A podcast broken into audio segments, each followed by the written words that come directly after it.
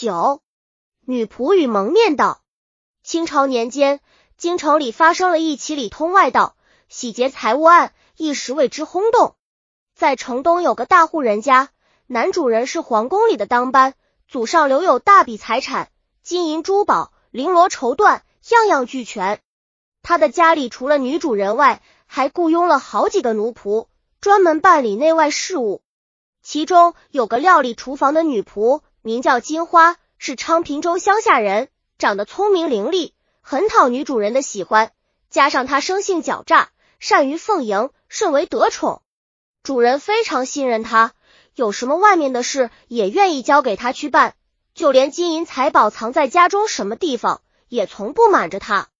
这样，金花在主人家一迁就是多年，只有逢年过节才回家探望父母。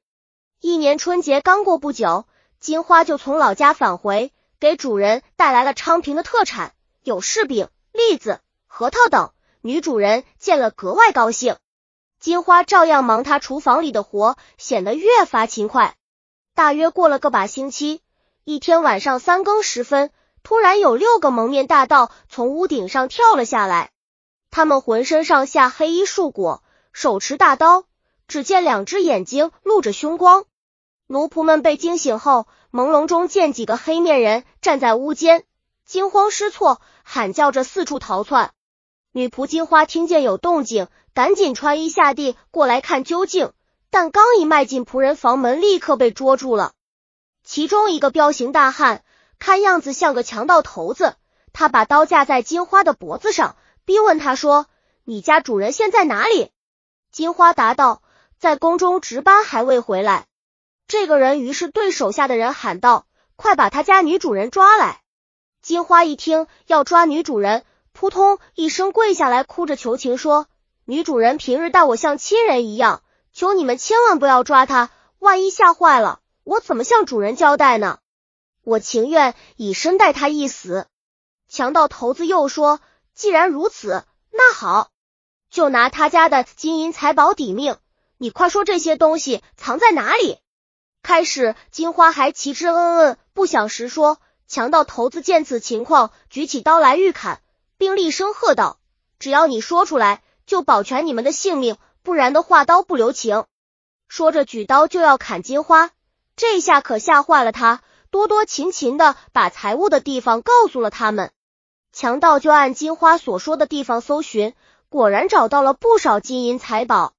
强盗头子看着这些东西，发出一阵狂笑。有个强盗说：“咱们赶快走吧，时间长了有麻烦。”说着，他们转身要走。强盗头子转念一想，我不如再炸他一炸，捞一把。就又走到金花面前，拿着刀捅下金花，逼迫他全部说出来。金花说：“已经全部都被你们拿去了，主人家里也就是这些值钱的东西。”强盗头子见金花不被再说，就威胁道：“这些都是金银布帛，还有珠宝首饰呢，从实招来。”说完举就砍金花，似有准备，急忙闪在一边，跪下说：“珠宝首饰就藏在主人房间的夹壁墙里，脑上有一张仕女图，后面便是。”强盗来到主人屋里，又搬出两个盒子，里面装满了各式珠宝首饰，临满。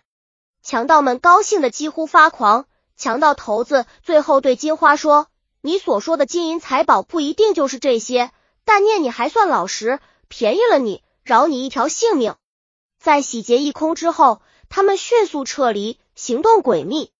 女主人有个习惯，每当丈夫营中值班，金花就在女主人的外间作伴睡觉，万一有事好招呼。金花见强盗走了，一下子瘫坐在地上。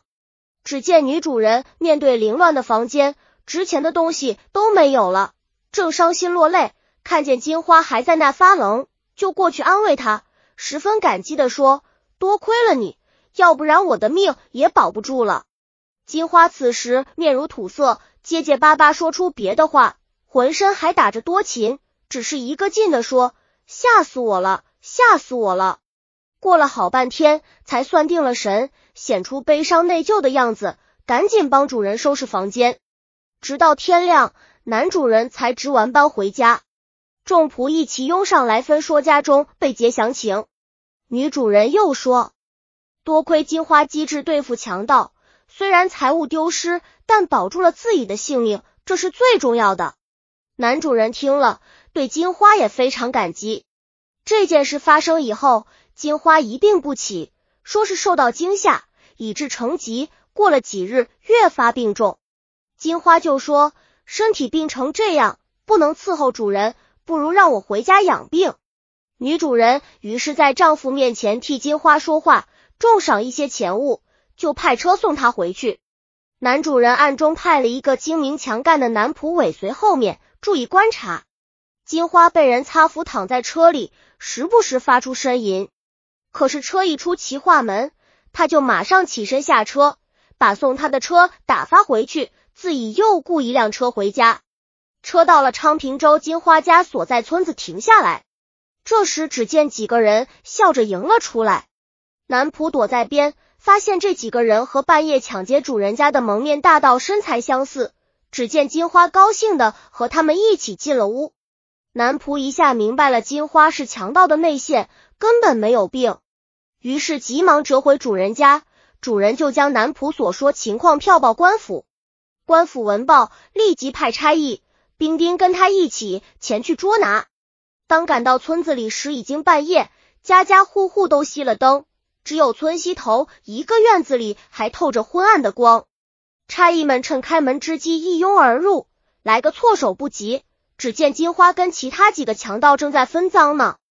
既然抢劫的金银珠宝俱在，众差役便将他们绑起来押送官府，等待审决。女主人明白一切后。非常悔恨自己竟被金花所蒙蔽。她问丈夫：“当时金花保全我的性命，你还重赏了她，那么为什么还派人暗中跟踪呢？”丈夫答道：“我回家听你一说，心里就想，金花当时虽然被强盗威胁逼迫，也不至于把家中藏金银珠宝的地方全部说出来，而且一点没有遗漏。如果对主人忠诚的话，应该知道如何应付。”况且家中仆人很多，为什么不抓别人，唯独抓他呢？这就很令人怀疑。我暗中派人监视，果然证实了自己的推测。官府不久即作出判决，到手你触角尖后，从犯账一百，并发边远充军，所获赃物自然全部归还原主。正结句耳由编写。本集已经播放完了，喜欢的话。记得订阅专辑，关注主播，主页更多作品在等你哦。